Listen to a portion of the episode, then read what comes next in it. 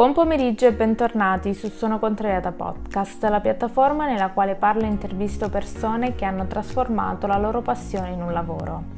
Nell'episodio della settimana scorsa siamo entrati nella mente di una graphic designer con Anna Bosi, che ci ha parlato del suo processo creativo e ci ha dato tanti consigli per chi come lei è appassionata di questo mondo. Oggi l'ospite speciale è Elisa Vigo, giovane imprenditrice e fondatrice di Melina Milano, un brand di gioielli made in Italy che vuole catturare l'essenza della donna al giorno d'oggi.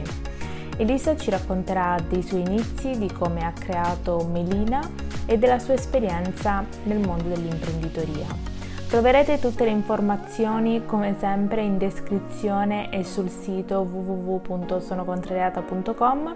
Io evito di dilungarmi ancora, mettetevi comodi e godetevi questo episodio. Allora, io mi chiamo Elisa Vigo e fondamentalmente sono una ragazza come tutte le altre, forse un po' più ribelle, un po' più testarda. Ho venticinque anni, classe novantaquattro. Sì. Abito a Brescia. Bene, quindi sei di Brescia, hai, frequ- frequ- hai frequentato università, hai... E qui andiamo nella parte strana del, del mio curriculum, perché io ho la licenza di terza media. Ero arrivata al quarto anno dell'istituto moda, cioè nel senso non mi sono fermata veramente alla terza media. Poi sono andata, ho frequentato uh, l'istituto moda. Sì. Uh, durava cinque anni, non tre classici come quelli del professionale. Durava cinque anni. Io mi sono fermata al quarto anno perché eh, volevo dedicarmi al lavoro, nel senso già eh, mi ero creata una mia, un mio piccolo seguito su Depop, avevo creato un piccolo mercatino di abiti vintage usati, non solo miei, ma andavo proprio nelle fiere a prenderli, li rivendevo su Depop. Eh, poi avevo mandato il mio curriculum a un'azienda di bikini, un e-commerce di bikini molto giovanile, e mi avevano preso nel settore eh, pacchi, nel senso io incartavo i prodotti, no? Per eh, ogni volta che arrivava un ordine incartavo i prodotti e spedivo. Eh, la, mia, la mia mansione eh, era, era la più umile che, che si poteva trovare, no? Eh, sì. Nell'azienda. Col tempo ho fatto amicizia con alcuni colleghi del reparto marketing e ho fatto amicizia anche col capo vero e proprio che eh, ascoltando i miei discorsi, cioè i miei suggerimenti su quello che potevano migliorare sul, eh, sul lato marketing, no? Ho deciso di elevarmi di, di posizione. Eravamo comunque in un ambiente molto giovane, quindi eh, anche se eri un po' timida, anche se eri un po' restia, sai, a dare le tue opinioni al capo, eh, ti incentivavano a farlo. Ah, ottimo! Beh, questo comunque è un buon ambiente di lavoro da creare. Esatto, esatto. Comunque si faceva molto brainstorming, cioè spesso ci si ritrovava eh, tutti insieme, chi, chi era nel lato marketing, chi nella customer service, eh, il capo e gli, impacche- eh, gli impacchettatori, no? Si ritrovavano tutti in una tavolata unica nell'ora di pranzo e in qualche modo si diventava tutti amici al di là delle posizioni che si ricopriva all'interno dell'azienda. Sì, perciò c'era modo di, di far valere le tue idee nonostante eh, la mansione, la tua posizione. Esatto, esatto, esatto, ed erano apprezzati soprattutto se portavano dei miglioramenti. Sì. Hai fatto benissimo. E dopo questa esperienza ti sei dedicata ad altro oppure... Dopo questa esperienza, eh, allora io sono sempre, sono sempre stata multitasking, nel senso che non sono mai, eh, non so, eh, tra l'altro è una caratteristica di noi donne esserlo, tra parentesi. Non di tutte scientifici. Però, eh. Sì, però studi scientifici eh, mostrano eh, eh, statistiche dove comunque è comprovato come questa caratteristica sia più una cosa femminile che maschile. Sì. Tra l'altro. tra l'altro. E, e niente, dopo, dopo cioè, io quando tornavo a casa nell'ultimo periodo eh, avevo aperto il mio profilo da seller su Vestiaire Collective. Sì. Non so se è presente il... Sì, conosco, sono... Ok. E uh, pian piano sono cresciuta anche lì, nel senso mi sono fatta la mia cerchia di clienti um, affezionati. Sempre a iniziato... vintage? Sì, però eh, stavolta mi sono specializzata appunto nel lusso, perché Vestiaire Collective sì. fondamentalmente tratta, tratta quello. Quindi andavo alla ricerca di... Eh, borse da collezione, eh, pezzi introvabili, piuttosto che la versione vintage delle, delle ultime collezioni proposte. Questo lavoro in privato e guadagnando di più rispetto al, allo stare in quell'azienda lì, e ho mollato. Eh, ho lavorato appunto per un anno o due come buy and sell, come eh, buyer e seller di eh, abbigliamento di lusso, e con i risparmi ho deciso di creare finalmente un mio brand. Ah, oh, wow! Cioè, hai avuto sempre in mente quest'idea oppure... con il passare del tempo? Dal, dal momento in cui ho lasciato l'azienda di bikini, sì, eh, sì, ho capito che comunque creare una mia realtà e-commerce mi sarebbe sempre piaciuto. Il, il, diciamo, il sogno più grande sarebbe di poter creare un marchio che comprenda eh, tutto, sì. Nel senso dalle borse, alle scarpe, a una collezione di abbigliamento. Ovviamente eh, non è, non è subito possibile fare una cosa del genere perché è dispendioso a livello di energie e a livello di denaro. Sì, immagino. È un sacco, esatto. E quindi ho detto iniziamo eh, dai gioielli, no? Nel senso imposto quello che è il mio stile, uh, quello che è la mia visione della moda e, e intanto creo un brand di gioielli che è molto meno dispendioso eh, come investimento iniziale rispetto al creare um, una linea più completa di, di, altri, di altri prodotti. E infatti spero che uh, nel futuro, uh, passo dopo passo, io riesca nel mio intento di uh, includere sempre più linee di prodotti nel, nel mio marchio. Come è nato il nome? Il nome Melina mh, nasce eh, fondamentalmente...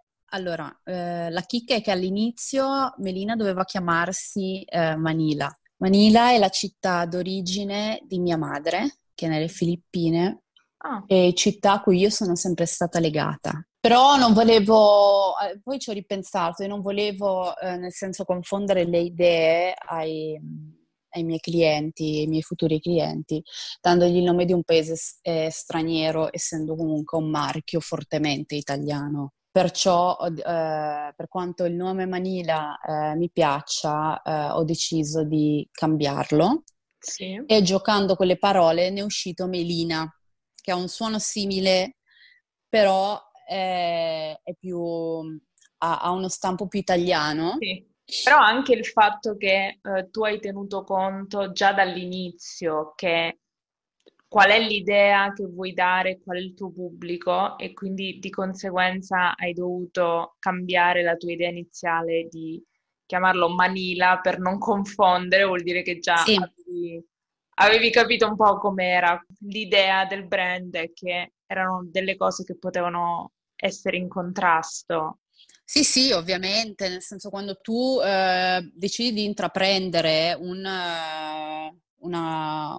una strada simile, nel senso di creare un tuo marchio, buttarti eh, in una nuova impresa con, eh, un gran, che, con un grande o piccolo investimento che sia, comunque progetti ogni cosa nella sua fase iniziale o perlomeno ci provi, perché eh, già eh, creare una realtà tua non è facile, in più se ti ci butti senza piano, senza paracadute, senza aver eh, cercato di... Eh, Um, vederne tutte le sfaccettature diventa veramente problematico. Anche la mm-hmm. scelta l'estetica del, del logo? Cioè, ti è venuta così di spontanea volontà oppure anche quello ho pensato, ripensato e scelto con cura? Allora, eh, il logo di Melina è cambiato. Inizialmente eh, era un logo più standardizzato, nel senso con caratteri in Helvetica, con un tocco di arancio. Successivamente ci ho, ci ho ripensato, anche perché ho cambiato anche un po' lo stile eh, del, del brand. E insomma, la mattina mi sono svegliata e non mi piace niente. Da quando ho cambiato logo, impostazione, mood del marchio, il tutto si è evoluto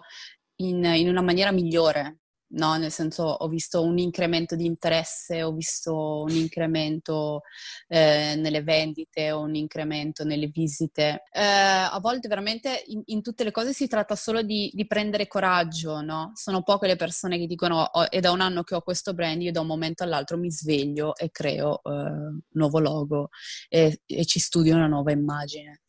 Eh, alcuni mandano avanti un progetto che non lo convince fino alla fine e poi eh, scoprono con delusione che non va. Melina, questo, questo nuovo sì. logo è una scritta che ho fatto io su un foglio e quella è semplicemente la mia scrittura. Hai fatto tutto da sola dall'inizio oppure hai chiesto pareri esterni? Progetto eh, di Melina eh, l'ho iniziato io. Sì, sono, sono, sono veramente, veramente impulsiva. In questo periodo, visto che hai avuto più tempo, ti sono venute altre idee? Sì, sì, sì, sì. Adesso, ad esempio, sono molto felice del, del programma di affiliazione che abbiamo iniziato, che permette comunque alle, alle micro-influencer di uh, farci da ambassador, portando traffico nel... del nostro sito, portando vendite, anche loro poi avranno modo eh, di guadagnarci, di ottenere un ricavo, no? Quindi è una specie di eh, community eh, di ragazze che condividono con noi l'idea del brand, apprezzano eh, i nostri prodotti e vogliono farlo conoscere alle, alle loro amiche, follower, parenti, con anche la prospettiva di averci comunque un, un ritorno economico, no? Quanto è importante per, per un brand, ma soprattutto per Melina, quello di essere sempre rilevante su Instagram? È super importante. Tra, tra Facebook, tra Instagram, cioè oggigiorno veramente questo è il è, è, è forse è il principale mezzo di comunicazione, pertanto credo che sia una uh, priorità. Questo periodo che comunque ha messo a dura prova i negozi fisici e avendo mm-hmm. un e-commerce, pensi ti abbia dato più... più rilievo oppure è sempre uguale rispetto a quando tutto era normale? E il mio, eh, il mio marchio, il mio business dall'inizio eh, di questa pandemia eccezionalmente subito un incremento e di questo io ne sono veramente felice. In una sì. situazione del genere, sai, non te lo aspetti, comunque pensi di essere comunque all'ultimo dei pensieri eh, di una donna sì. in quarantena, no? Invece con sorpresa noto che le donne, nonostante eh, questo periodo, abbiano comunque voglia di sentirsi belle. Cioè non vogliono rinunciare a eh, un sorriso dato da un nuovo accessorio. Poi sì, nel senso, io penso che sia anche grazie al fatto che eh, ho prodotti anche veramente dal costo veramente irrisorio, no?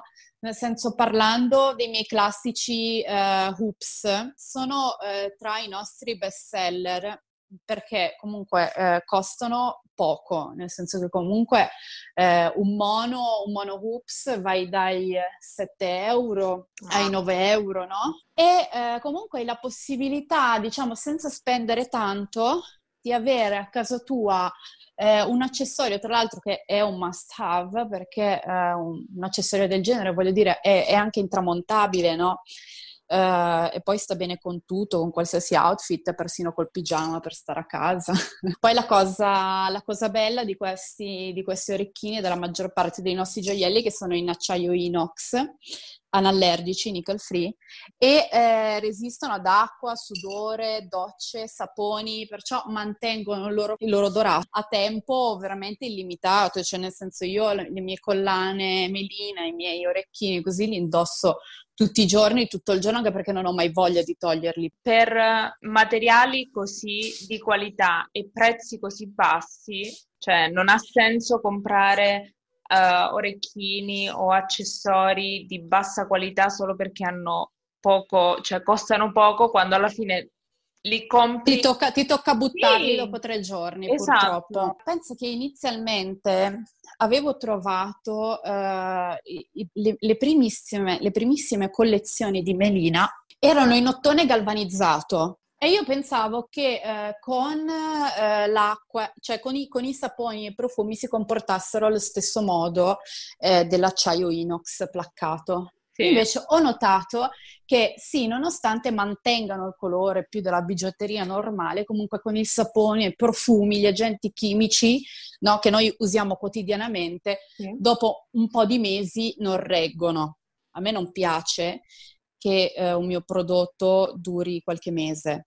E credo che sia molto importante per un'azienda dare la possibilità a eh, qualsiasi tasca, qualsiasi cliente, la possibilità di ottenere dei prodotti che durano tanto tempo, invece di eh, riempire il mondo di cose che abbiamo usato un giorno e poi abbiamo dovuto buttare via. Quale pensi sia la paura più grande? Che io parlo di donne, non voglio escludere qualcuno, però principalmente noi donne sentiamo una pressione maggiore quando bisogna effettivamente creare qualcosa di nostro. Certo. Qual è la paura più grande?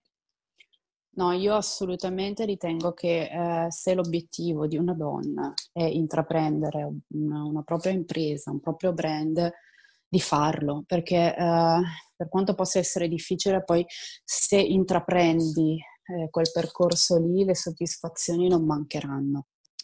La difficoltà maggiore di essere donna eh, nel, nel campo imprenditoriale, soprattutto agli inizi, è la paura di eh, eh, non essere presa, diciamo, come si deve, sì, dal, eh, da fornitori, da produttori, perché spesso eh, queste grandi aziende Eh, con, a cui poi farei richiesta sono capeggiati da uomini, da uomini che sono abituati a trattare con uomini, sì, perciò eh, devi andare lì un po' con la tua faccia tosta e dire e trattare coi prezzi, eh, trattare con le modalità, perché ovviamente mh, meno ti vedono convinta in ciò che fai e meno eh, prezzi e eh, forniture piuttosto che vantaggi Eh, ti verranno meno. Mi riaggancio un attimo a questa cosa di eh, tante altre ragazze, chi eh, ha avuto magari più successo rispetto ad un'altra. Quale pensi sia il fattore che, a parità di creazione del brand, quindi due giovani brand, quale pensi sia il fattore che faccia diventare, tra virgolette, un po' più famoso. Uno, vin- uno più vincente dell'altro, sì, no? Sì. Uno più... Ma sono tanti, sono veramente tanti fattori da prendere in considerazione. Eh, vedrei in primo posto la qualità del prodotto, in secondo posto eh, l'assistenza che si dà al cliente. Tra l'altro eh, nel settore si dice che un cliente scontento parlerà di te a cento persone, un cliente contento parlerà di te a una persona. Un'azienda deve assolutamente fare attenzione a soddisfare ogni cliente, perché è, è uno dei lati più critici. Poi come, come terzo aspetto la comunicazione, importantissima. Eh, il social è un mondo pieno di persone molto più interessanti eh, di te, azienda, che tutti i giorni mi vuoi propinare le tue offerte senza pensare a cosa voglio io, ai temi in questo momento che mi interessano, ai gusti che in questo momento cambiano. Cioè, la soluzione giusta è creare una specie di eh, comunicazione bidirezionale, nel senso una comunità, condividere con gli altri quelle che sono le tue visioni e accogliere quello che sono le visioni dei tuoi clienti. A tal senso noi stiamo studiando anche di inserire nel sito web una sezione magazine, e usufruibile gratuitamente da chiunque visiti il nostro sito, dove noi eh, a scadenza regolare pubblicheremo articoli che trattano eh, di temi attuali, proprio perché ci teniamo a eh, mostrare alle nostre... ai nostri clienti o a chi comunque è interessato ai nostri prodotti e semplicemente ci segue perché gli piacciamo, eh, che eh, siamo attenti a, agli argomenti attuali. No? Vogliamo proprio essere una comunità dove si comunica. Nella tua biografia, nella biografia del tuo brand su Instagram, mm-hmm. c'è scritto che il quindici per cento di del ricavato di ogni vendita va alla protezione civile, e hai già Uh, ottenuto e si è riusciti a donare più di duemila tamponi. Mm, cioè, penso che sia, mm, sia quasi un obbligo per le aziende farlo. Uh, però credo che chi, ha, uh, chi uh, abbia anche solo la minima possibilità è nell'interesse comune farlo. No, perché uh, prima si ferma questo, questa situazione, uh, prima si inizia a migliorare, prima l'economia gira e prima uh, tutti stiamo meglio. La tua routine è cambiata? Se ce la... hai dei consigli per... Uh... Io, da, io prima mi svegliavo, mi svegliavo, facevo colazione, controllavo le email... Eh, controllavo le vendite che sono arrivate nell'arco in cui dormivo, comunque nell'arco in cui prima di controllare la situazione online, eh, quindi eh, si risponde, si fanno i vari settaggi della giornata, si contattano le persone che collaborano con te e si inizia a lavorare. Ti dirò che in quarantena ho la fortuna di lavorare in uh, a casa, perciò sì. Faccio la stessa identica cosa. Co- pomeriggio tardi leggo, leggo qualcosa, guardo un film, piuttosto che eh, seguo dei vari corsi online. Sì. Ci tengo a consigliare e uh, Learn with Google. Google, uh, tra l'altro è strano come questo, come questo programma di Google sia veramente poco diffuso. Praticamente Google ha fatto questo, uh, questo programma dove offre uh, gratuitamente sì. una serie di corsi per intraprendere un e-commerce, uh, piuttosto che ti fa un quadro generale uh, su come funziona il marketing online, su come promuovere la tua attività. Sono dei corsi talmente completi che io ho avuto modo di compararli con dei corsi che io in precedenza ho acquistato, perché appunto io ti ho detto che sono arrivata fino al quarto anno di eh, istituto moda. Ovviamente io non ho potuto studiare a livello scolastico eh, tutto quello che c'è da sapere sul marketing, sull'iniziare un'impresa, sull'imprenditoria online tra i banchi di scuola. Sì.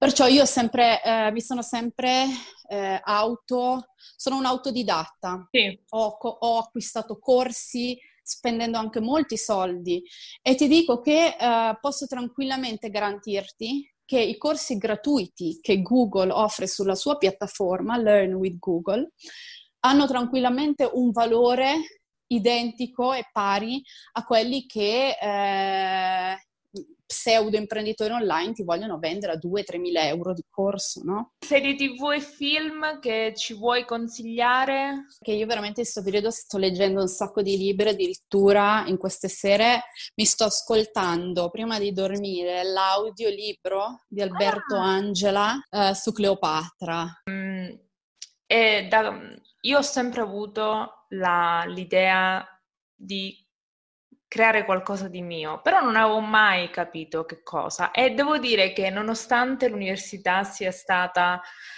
dal punto di vista mentale una sfida, mi mm. ha dato lo, la facoltà che ho scelto, mi ha dato la possibilità di analizzare al meglio tutti i miei pensieri in modo tale da valutare rischi eventuali o uh, possibili, quindi da questo punto di vista, nonostante sembra il podcast e Ingegneria Biomedica due cose opposte, Ah, ma guarda, io non mi stupisco, non mi stupisco di, di niente, cioè la cosa veramente non, non mi stupisce, uh, perché nel senso quelli che sono i, i nostri studi eh, non, è, non, è, non è veramente detto ma... che eh, saranno quelli che poi effettivamente intraprenderemo, no? Ovviamente nel tuo caso sì. E nel mio caso siamo troppo giovani per determinare quello che saremo a cinquanta anni, a quaranta sì. anni. E secondo Però me quella dico... è una cosa che mh, io per questo voglio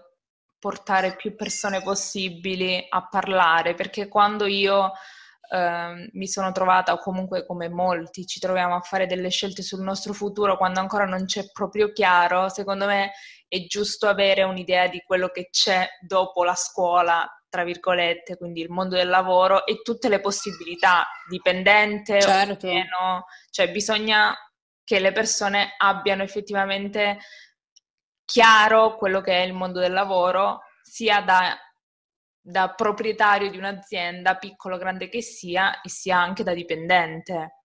Certo, assolutamente, assolutamente. E Genova l'hai scelta, l'hai scelta nel senso eh, da subito? No, allora um, l'idea era da Roma in su, mm. quindi già avevamo scartato un bel po'.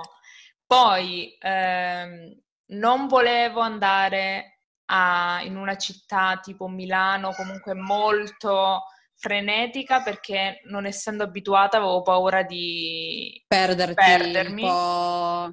Eh, sì. Sì, e sì, quindi capisco. Ho scelto Genova perché mi sembrava una mi dava una di un compromesso. Sì, una, un compro, perché è una città paese, secondo me. Sì. E poi avevo, tra virgolette, non la certezza, però la sicurezza e l'eventualità che, siccome mio papà lavora sulle navi, ogni tanto mm-hmm. Genova Porto, ogni tanto potevo può capitare lì. Sì, era è, è capitato. È una figata. Esatto, ah, abbiamo, abbiamo studiato un piano, insomma. E magari, e magari cioè, quando, quando ti gira puoi anche ritornare indietro con lui in nave. Purtroppo no, però perché lui non fa, lui fa quella, fa delle tratte specifiche e quindi giù non è previsto, cioè è previsto giù ma non giù da me. Fa ah, delle okay, tratte un po' strane. Okay, okay. Sì, diciamo che ti, è, ti sarebbe più scomodo. Assolutamente. È una possibilità che eventualmente avrei potuto fare, però non facendo lui quei viaggi era solo scomodo. Vabbè, però, nel senso, complimenti. No, davvero, complimenti per, per la tua decisione, il tuo coraggio di aver... Uh... Aver, aver intrapreso nel senso la tua strada, essere andata dall'altra parte dell'Italia per studi eh. e per, per ambizioni personali e, ecco di, di coraggio a me non, non, non devi chiedermi di insegnarti niente perché ma mh, c'è sempre il che ci sia io mh, quando faccio quando faccio queste chiamate e parlo con altre persone, io di solito a quest'ora sarei già pronta, buttata sul divano. Invece ogni volta che chiudo una, una registrazione ho sempre quella carica in più che mi dà la persona in, con cui parlo, che è veramente è, è strano dire, però... Ma infatti ci pensavo, sai... Uh, uh, mm, fa no pensavo cavolo ma che figata comunque eh, diciamo gestire un podcast, avere la possibilità di parlare con persone di vario genere, eh, vari lavori, no, varie professioni, sì. Sentire le esperienze di ognuno comunque eh, è come come con, mh, come dire È come leggere dei libri vivi, cioè conversare sì. con dei libri, con delle storie di vita uh, diverse dalla tua e avere un'apertura mentale sempre più ampia. Assolutamente. L'unica cosa che all'inizio mi aveva un po' frenata era trovare il coraggio, tra virgolette, di scrivere a persone per, far, per proporre... di venire nel mio podcast, perché pensavo vabbè ma figurati chi vuoi che si metta a parlare con me, E invece poi ho detto... Invece ti ha sorpreso in maniera positiva, perché immagino che le risposte siano state comunque, sì, cioè, per la maggiore positive, perché... Assolutamente. Mm... Io sconvo... Io veramente ogni persona che eh, ha accettato, io sempre eh, nel momento in cui hanno accettato ero veramente sconvolta. Ho detto, ma... Finalmente, però eh, sono rimasta... Cioè, bastava soltanto che... Farlo, bastava farlo. Sì, sì, sì, veramente. Bastava chiedere e iniziare, ma è sempre così per tutto, è sempre quello il segreto di tutto, basta iniziare e fare. Vero. Cioè su, su cento porte chiuse almeno dieci le troverai aperte, sì, e quelle dieci poi... ti permetteranno ah, di andare avanti. Non... Ma mai... Vero. Complimenti, io, io ti auguro, ti auguro una crescita...